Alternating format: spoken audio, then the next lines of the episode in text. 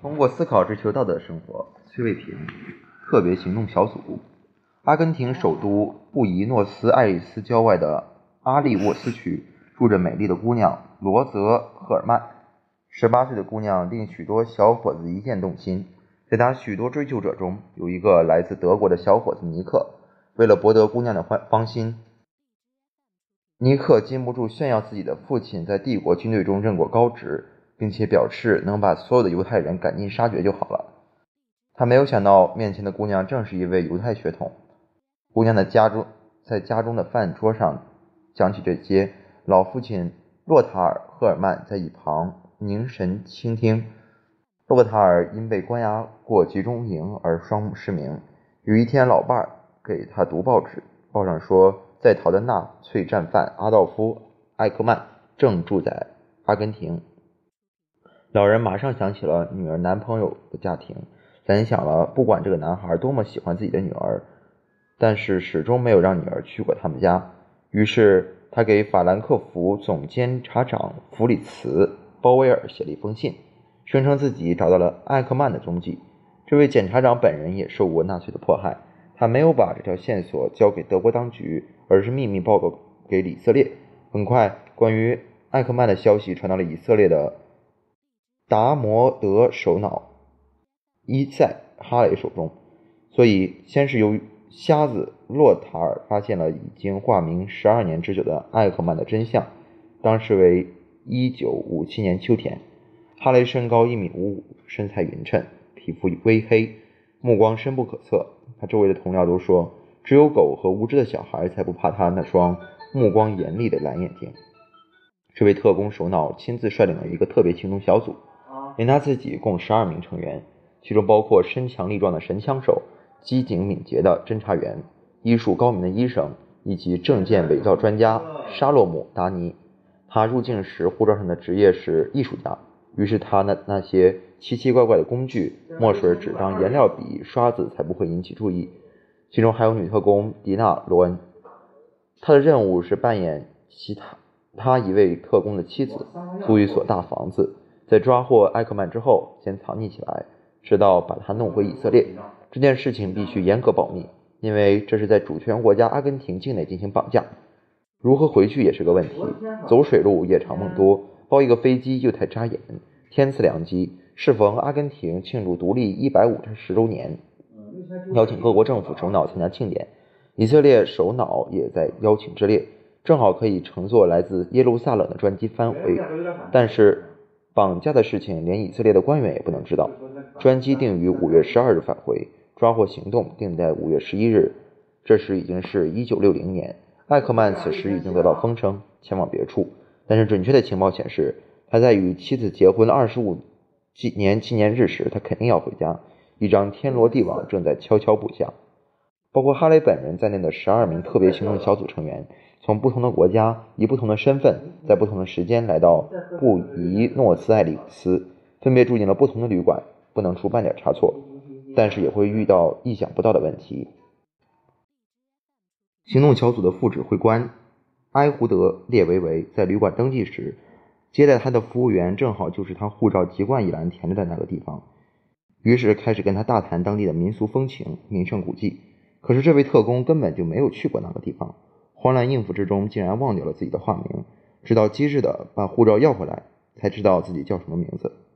哈雷制定出两套行动方案，行动 A 包括在路边上停一辆汽车，等着艾克曼走过，把他塞进去。但有人提出异议，认为在本来几乎荒无人迹的地方出现一辆汽车，必定引起艾克曼的怀疑和仓促逃跑。捕获组的组长。伊利坚持认为，长期以来一直沿着同一条铺起已久的路走回家的人，不会轻易改变自己的习惯。军人出身的德国人尤其不会这么做。伊利还坚持说，如果艾克曼真的发生了怀疑，他的自尊心也会使他自己不竟然不敢走十几米路走回到家里去而感到无地自容。哈雷认为伊利的分析非常有道理。当守候已久的小汽车放出刺眼的灯光，正在缓步行走着的艾克曼一阵目眩，骤然停住了脚步。一名特工向他猛扑过去，第二名紧随其后。艾克曼扑通一声被压倒在地。他惊叫起来，但是无济于事。几双有力的大手牢牢地抓住他，一下子把他塞进汽车。第二辆应急车从边上驶过。完事了吗？完了，开车。特工们将俘虏押到代号为“宫殿”的三层楼房中。他们把艾克曼扒了个精光，套上一件特地买来的睡衣，把他靠在铁床上。一位精通德语的特工用德语开始审问：“你的国家社会党党证号码是多少？”他的回答几乎不假思索：“八八五九八九五。”那么你说你的真名叫什么？这家伙顿时浑身筛起糠来，胆战心惊的小声说道：“阿道夫·艾克曼。”返回以色列日期被预比预定的晚了几天。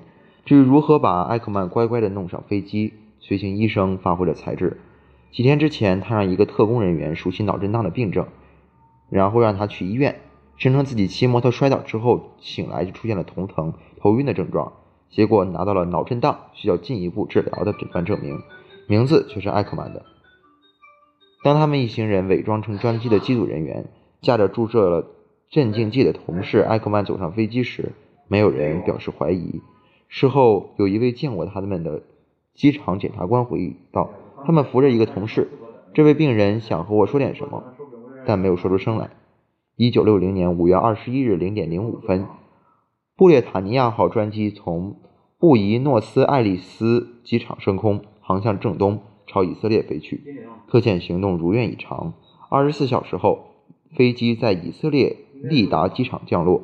哈雷驱车径直驶向总理办公室，对以色列建国第一任总理本·古里安说：“我给你带来了一件小小的礼物。”一九六零年五月二十三日下午，古里安在议会大厅宣布，以色列。特工部人员不久以前抓获了最大的纳粹罪犯之一阿道夫·艾克曼。他在所谓的最终解决犹太人的问题上，和其他纳粹领袖负有同样的罪责。审判艾克曼将由以色列法庭进行。稍稍沉寂之后，大厅里响起热烈的、长时间的掌声。劳模·艾克曼审判于一九六一年四月十一日开始。持续了将近四个月。法庭的正式语言是希伯来语。如果使用了别种语言，比如法官和检察官的母语是德语，一律要翻译为希伯来语。审判的时间有一半花在了翻译上面。考虑到这次审判的重要性，以色列政府决定对于审判的过程跟踪录像。这项工作是委托民间公司 CCBC 完成的。法庭设置了四台四台摄影相机。为了不影响法庭辩论，摄像机装在临时分隔的墙背后。这个举动开创了至少两个第一：第一个允许全程跟踪重要法庭审判，相比之下，纽伦堡审判只是被允许拍摄了几个镜头。第一次用磁带而不是胶卷拍摄法法庭审判，最初记录的时间有五百个小时之久，因为保存不当，后来能够看到和使用的只有三百五十个小时。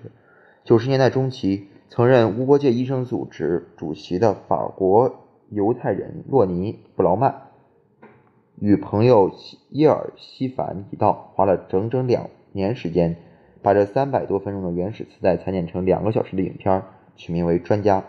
在思想知识界再度引发关于服从和责任等相关问题的辩论。专家是艾克曼的保留称呼。从1937年起，除了其他各种头衔。艾克曼一直被认为是犹太人问题的专家，原因是他在许多年内是犹太人文学美术的爱好者，熟悉犹太经典。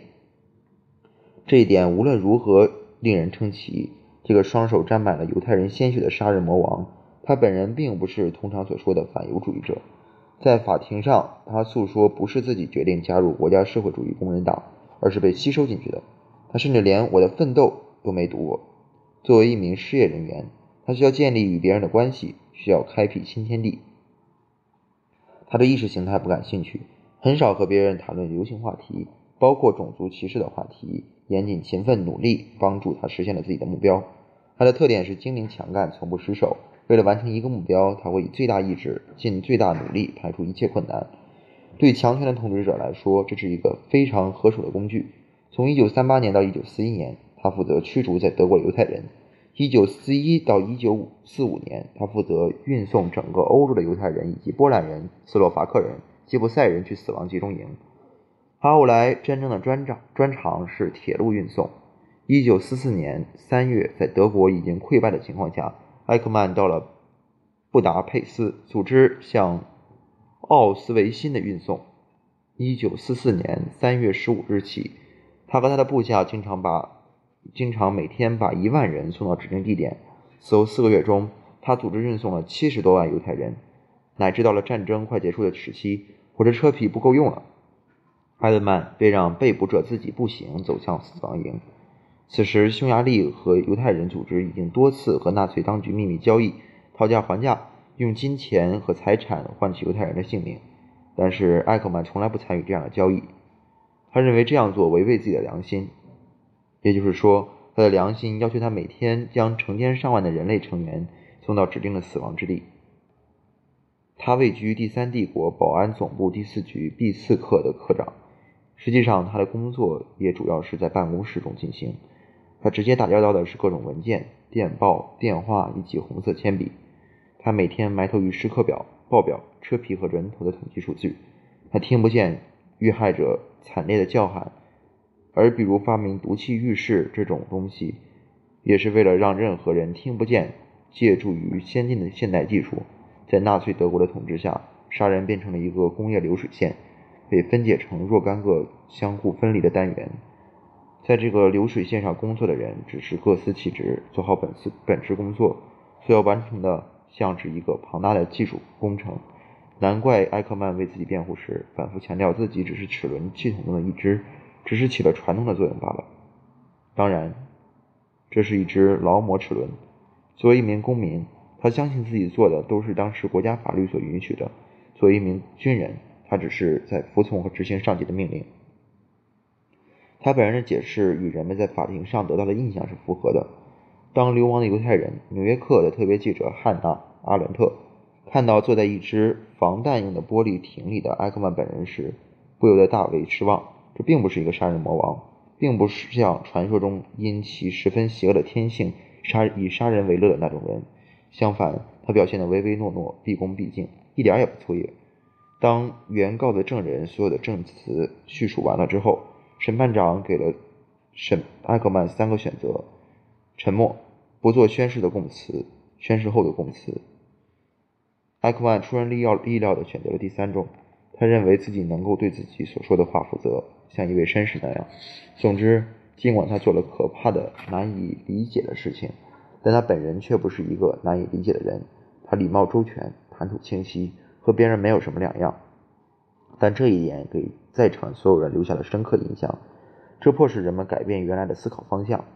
在一九五零年出版的《极权主义及起源》这本书中，阿伦特将纳粹德国的罪行称之为极端的恶。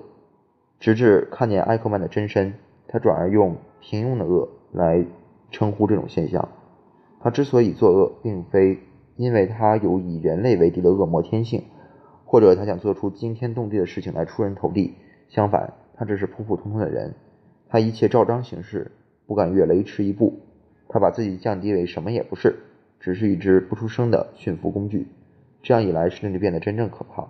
一位大屠杀研究者比埃尔·维达纳凯指出，这种情况很像奥德林斯修斯来到了独眼巨人的国家，把自己化名为乌迪斯，意为意即谁也不是。他把波留佩莫斯的眼睛弄瞎了。可怜的波留佩莫斯叫道：“谁也不是把我的眼睛弄瞎了，谁也没有戳瞎我的眼睛，谁也不承担杀人事实，谁也不是凶手。要否认所有的事实，也就变得轻而易举了。”但是法庭调查的结果是，艾克曼除了执行命令，他还下达命令。行政犯罪也是阿伦特在这次调查审判中首次提出的。一九六一年十二月十五日，艾克曼以灭绝人类罪被判以绞刑。一九六二年五月三十一日，艾克曼伏法。在后来编辑成书的那本《艾克曼在耶路撒冷：一种关于平庸的恶的报告》中，汉娜·阿伦特以自己的语言对艾克曼做了宣判。这里引起我们关注的是你所做的事情，而不是你的内心生活是否具有犯罪的天性和动机。你的周围是否存在犯罪的潜在的可能性？你把你自己说成一个不幸的故事，而知情的我们理应认为，如果你是一个幸运的人，就不会出现在我们或其他刑事法庭面前。但即使按你所说的，没有比作为一场组织起来的大屠杀的工具更为不幸的。这样的事实也仍然存在。你执行了，因此积极地支持了一场一项大屠杀的政策，因为政治不是儿戏，在政治中，服从和支持没有什么两样。尽管你和你的上司并没有权利来决定谁能够或者不能够居住在这个地球上，但是你们却指定和执行一种一种政策，不想让犹太人和其他民族分享这个世界。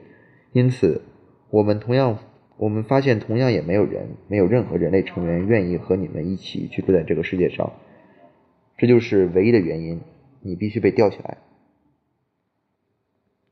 服从的机制，一个罪恶滔天的战犯，他竟然不是一个恶魔，而是一个正常的普通人，令许多犹太人感情上难以接受。人们拒绝和这样的恶棍分享人性，这是可以理解的。但是客观事实是另一回事。一九五零年至一九六三年。美国心理学教授斯坦莱·米格兰姆从事的社会心理学实验，后来被称之为埃克曼实验。实验的过程是这样的：为了进行有关学习和记忆的研究，了解惩罚对于学习所起到的效果，被指定的学生和老师来到实验室。学生被要求坐在一张椅子上，双手被绑在椅子上，而且给手腕连上电极。他必须学习由两个单词组成的一组单词表，如果弄错了。老师就要对他施以电击，电击的强度是逐步升级的。真正被实验的人是老师，负责给予不能完成任务的学生以适当的电击。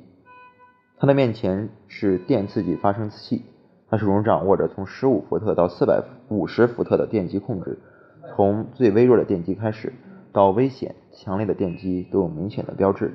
当学生回答完一个问题，老师马上出下一个问题。学生若不能回答，马上给予电击。根据学生逐次所犯的错误，老师便增强电击：三十伏特、四十伏特、五十伏特、八十伏特、一百伏特。当电击增强，受到电击的学生便显出痛苦的表情。达到七十五伏特时，学生便开始呻吟；至一百五十伏特，学生就会提出终止学习的要求；至二百八十五伏特，学生的反应则是难以形容的叫喊。通常会出现一个学生和老师之间激烈争论的过程。学生要求停止实验，老师也并非不想那样做，但是他有约在身。他从实验者那里得到的指令是不要来自学生的原因中断实验，不管发生了什么，要一如既往的进行下去。于是学生和老师的关系最终以破裂而告终。当然，实验上并没有真的电击存在，学生是知情者。他只是做出痛苦的表情而已。电击的结果非常令人沮丧。没有一个人在最初提出拒绝实验、拒绝给予别人电击的要求。令人吃惊的是，还在于他们越来越表现出的残忍。对于学生的痛苦，仅仅给予蔑视对待。当学生苦苦哀求停止实验时，他们充耳不闻；当学生发出尖锐的喊叫时，他们因为学习过程被干扰而感到愤怒。同时，手中的电击程度却在逐步升高。从纽黑文来的四十名成年实验者中，有三十人把电压调到最高，即四百五十伏特。那家伙脑子笨，傻瓜，只好给他电刺激。他们这样解释道：“这些人并不是生性残忍，他们不过是一些普通的工人、职员、技术人员，是随机抽样被挑出来的。在日常生活中，残忍并不是他们的个性特征。实验同样表明，当受害者与施害者发生近距离接触时，施害者的残酷程度会降低，而距离越远，越容易变得残酷。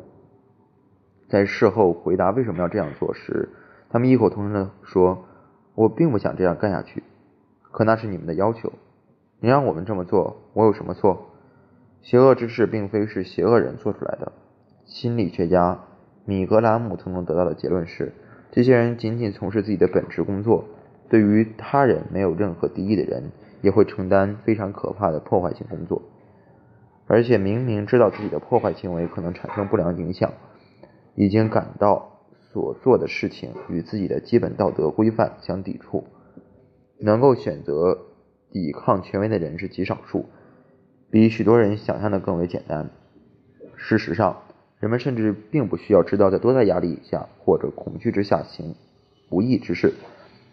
只需要一根小小的链条，说是指令也好，说是契约产生的约束或义务也好，只需要那么一点点，一个人就可以从自身责任的重负下解脱出来，进入一个摆脱道德限制的状态。阿伦特把这种状态称为无思无虑。一九六八年，流亡英国的波特社会学家包曼有力地揭示了这种服从的机制：一个人的残酷与个性无关，而是与权力和服从的组织的机构有关。当某人被吸纳到一个系统中，接受他的游戏规则，意味着他加入一个同盟。这个同盟把它放在一个比较重要的位置上，而同盟之外的人则是不重要的。在米格兰姆的实验中，受害者被带入另一个房间，这意味着确认了施害者和实验员、实验机构的代表之间的一种同盟，意味着他们之间的互相责任与互相团结，哪怕这种连接只有短短一个小时。在这个时间之内。受害者被放在被动的承受的阶段一段，是一个行动的客体，而不是主体。作为客体，他们很容易和物相混淆。他们的人性要求、人性素质是无关紧要的，重要的是被系统所提出的任务必须要完成。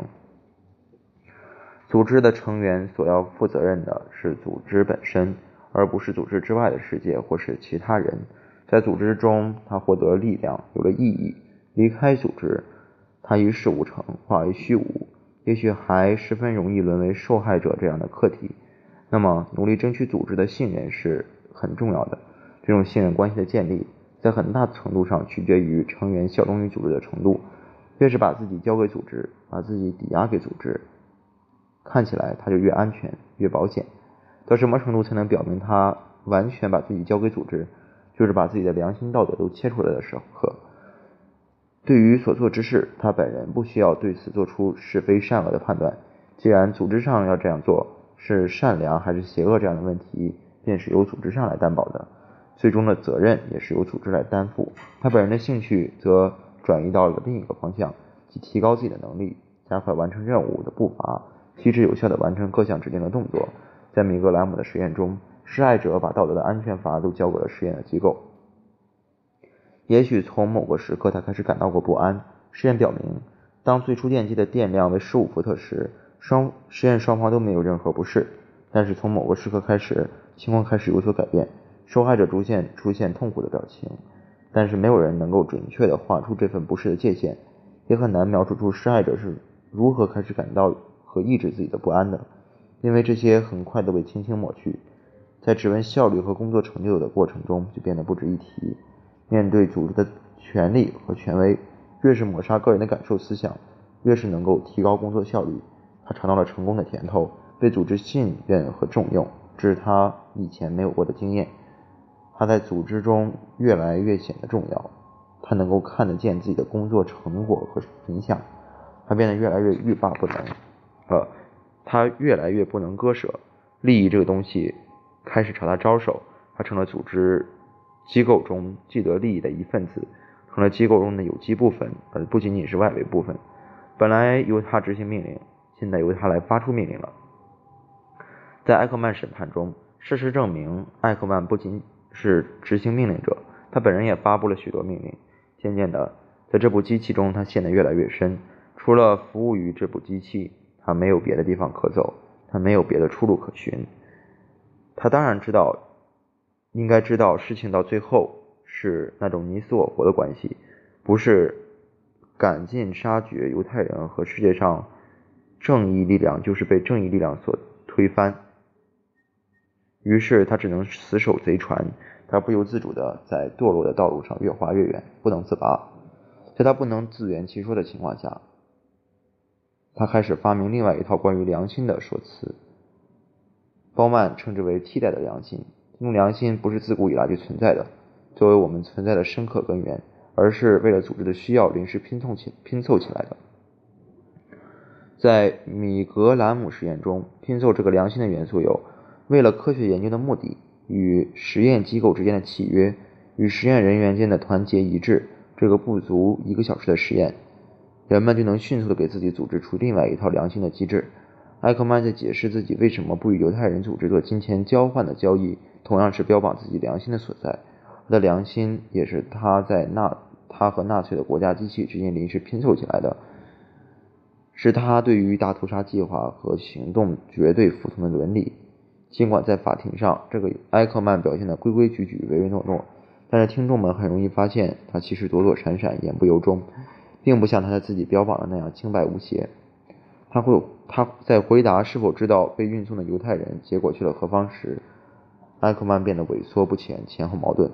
他虽说自己。组织运送犹太人去波兰的 c h o l e n 但是却说不知道这些人将分配至特雷布林卡的毒气室，称这已经不是他自己的管辖范围了。但是法庭的提醒和举证表明，他是知道下一步犯罪工厂全部设施的。他能够清晰地描绘他们的样子。他的顶头上司也曾经向他传达总统命令从肉体上消灭犹太人。他承认自己知道这个命令。因此，当他试图抹去他自己正在做的这个事情与下一个程序之间的因果关系时，他显然在撒谎。他是继续替自己掩饰，掩饰之下必有漏洞，而且是大漏洞。包曼由此得出一个非常深刻的结论：一个人自以为自己的道德上是无懈可击的，或者良心上是清白无辜的，没有比这更不可信的。除非经过进一步的审检审。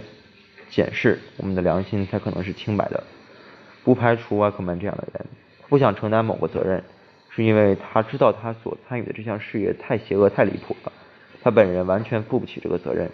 在无力为自己所做的事情辩护时，他干脆说自己没有责任，都是组织上让这样干的。但是不管埃克曼自我感觉他是否承担得起这个责任，他还是要为自己曾经做过的付出代价。他被判处死刑是罪有应得。他曾经的上司也保不了他，无法为他埋单。同样，那样上司们尽管上头还有更大的上司，组织的链条看起来无穷无尽，但还是可能算清楚谁做过什么和谁谁和谁做过什么，谁和谁谁谁做过什么。除非他们没有去做，他们必须为自己做过的，包括合伙做过的事付出代价。在人民和历史面前。没有一个组织可以为他的成员事先购买道德保险和赎罪券。笔者曾经在报纸上读到过有关抓进牢里的贪官，抱怨为什么没有制动法在适当的时候阻止他们这样做，保护他们免遭现在的下场。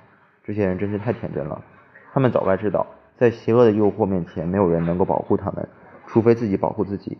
同样，也没从来没有任何人可以代替别人负责任，除非只有你只只身一人替自己负责。思考是一种中断，在临行前的那一刻，艾克曼是否会想：我曾经如此卖力地为我的组织、为我的机构负责，而如今谁为我负责？或者进一步，我是否发现过自己所属的组织是靠不住的？我能否更早一些知道它会通向一个什么结局？虽然我不可能全部知道，但是我必须看到哪一步，在什么时候？就像下棋，哪些步骤是我必须看到的？哪些我不能不看到？不看到只是死路一条。哪些禁忌是我不能触碰的？哪些事情是我绝对不能去做的？如果他这么想了，他就面临着他这一生从未遇到过的巨大断裂。这就等于把他此前的人生翻了一个个儿，绝地三尺一番。他会感到莎士比亚说的那么在理：我们所有的昨天，不过替傻子们照亮了通往坟墓的道路。道路熄灭了吧，熄灭了啊！短促的烛光，人生不过是一个行走的影子，一个在舞台上指手画脚的伶人。登场片刻，就在无声无息中悄然退下。它是一个愚人所讲的故事，充满着喧哗和骚动，却找不到一点意义。而如果更早一些，当他身在其中时，他若有片刻这样去想：一个如此邪恶的制度，只是利用他而已。绝不会想到替他买单，替他负责和开脱，他还会如此卖力的去做吗？或者他如果有点想象力的话，认真想象一下，被他运送的成千上万的人，他们如何在毒气室挣扎，在绝望中呻吟，在身体逐渐冷却下来的时候，也冷却了心头的最后一点希望。他还会那样冷酷无情的指挥列车飞快奔跑吗？人们很少谈到，想象力其实是同情心的主力部分。很有可能他会放慢脚步，开始磨洋工，开始对付，给自己留后路。这样的故事也不少。某些纳粹军官组织成员因为帮助营救了某些犹太人，将功抵罪，使得他们免受审判或者减轻罪行。当然，也许对艾克曼这个具体的人来说，这样去想也许是不可能的。一个鲁钝不堪的人，请允许我用一个对待同胞的词去形容一个恶棍。临死前，居然对抓捕他的摩纳摩萨德发出如此赞美之情。抓我这件事情办得很在行，组织和计划工作十分出色。我不揣冒昧地发表此看法，那是因为我本人在秘密警察部门待了许多年的缘故。这种人身上的确缺乏基本的人性内容。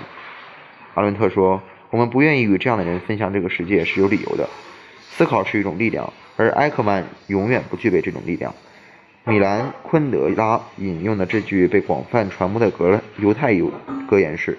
人一旦思考，上帝就发笑；但是也可以说，人一思考，事情就发生摇晃。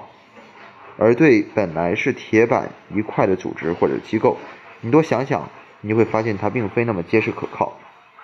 同样，面对我们自己看起来是不可改变、不可逆转的日常生活，如果你一细想，那就并非那么必然、那么坚不可摧。思考这件事，如今遭到十分庸俗化的对待。它被看作仅仅是哲学家的事情，仅仅是一些追求深刻的人们的工作，是一些愁眉不展的人们所干的活。其实不是这样。如果说我们在日常生活中经常是急吼吼的去做这做那，风风火火，抬腿就走，不管这也许是成功的把自己弄成众人的笑柄，弄成人们眼中的小丑，那么思考就是一种制止的力量，它令人缓行，令人审慎。令人放慢脚步乃至停顿，任何人都需要这种暂缓一步的时刻和力量。它来自对于正在做的事情的困惑，一种发问和质疑。加缪表达他的荒谬感的产生也在于一个困惑。他说，就像一个人上午九点去上班，吃早餐，吃午饭，再上班，直至下午五点再下班，每天经过同样的街道，面对同样的办公桌。但是突然有一天，他在想。我这样做是为了什么？为什么非得一定要这样呢？是什么力量驱使我每天按照同样的轨道、同样的逻辑这样做呢？他一旦这样去想，他原先的世界就开始崩溃，他脚下的地面开始晃摇晃，不像刚才那样言之凿凿，拥有至高无上的权威了。但他每天每次经过每天必经的街道、树木、人行道，他们于是有了一种陌生的气味。思考意味着一种中断，一种停止，一种重新回到自身，一个告别过去的开始。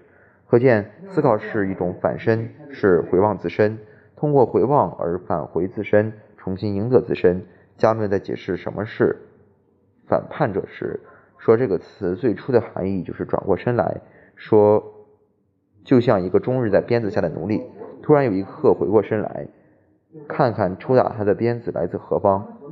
因为他感到事情已经延误了太久，不能再这样继续下去了。阿伦特在晚年回到艾克曼现象时，同样表述道：“一旦我们开始任何思考，即中断任何事情，一开始思考，我们就好似进入一个截然不同的世界。”比较起当代中国文化小丑当道的情况，笔者所接触的当代中中东的艺术家们、电影导演、诗人、小说家等。在他们的作品中最可贵的，也是贯穿始终的那种反思的、回望的、思考的精神。他们的作品像一条条电气船，吹去了人们看似正常的生活大潮，令其中的某部分产生瘫痪，而在瘫痪之后，重新升起人的尊严、生活的尊严。当然，就一般情况来说，一个人是否过上符合道德的生活，这并不仅仅取决于他个人，因为道德的根源并不在于思考的个人。道德的尺度也不在于个人思考的结果，哪怕是再杰出的人，比如不杀人这样的知识，并不一定要通过思考才能获得，但是也很少有这样的情况。所有人类曾经都有过的道德规范突然失灵，数个世纪若干人们积累下来的道德实践，通通被说成错误不堪。诸如不杀人、不说谎、不作伪证这样一望即知的道德伦理，已经被轻易越过。正在流行的是对于其他人类同胞的大肆屠杀。遍地告密或者谎言盛行，在这样的情况下，个人的思考的努力，由于思考带来的瘫痪，就显得尤其可贵和必要。思考将我们一分为二，可以使自己观看自己，审视自己。读点一：关于法西斯政治，艾克曼是一个很有意思的案例。此人对于意识形态不感兴趣，只是严谨、勤奋、努力地实现自己目标的人。他认为自己只是齿轮系统中的一只，只是起了传动的作用罢了。实际上，他也确实只是个工具。艾克曼是个绅士，他犯下了灭绝人性的滔天大罪，并非因为他有人类为敌的恶魔天性。或者他想做出惊天动地的事情来出人头地，相反，他只是个普普通通的人，他一切照章行事，不敢越雷池一步。他把自己降低为什么也不是，只是一只不出声的驯服工具。思考是一种制止的力量，它令人缓行，令人审慎，令人放慢脚步乃至停顿。任何人都需要这种暂缓一步的时刻和力量。它来自对于正在做的事情的困惑，一种发问和质疑。思考也是一种反身，是回望自身，通过回望而返回自身，重新赢得自身。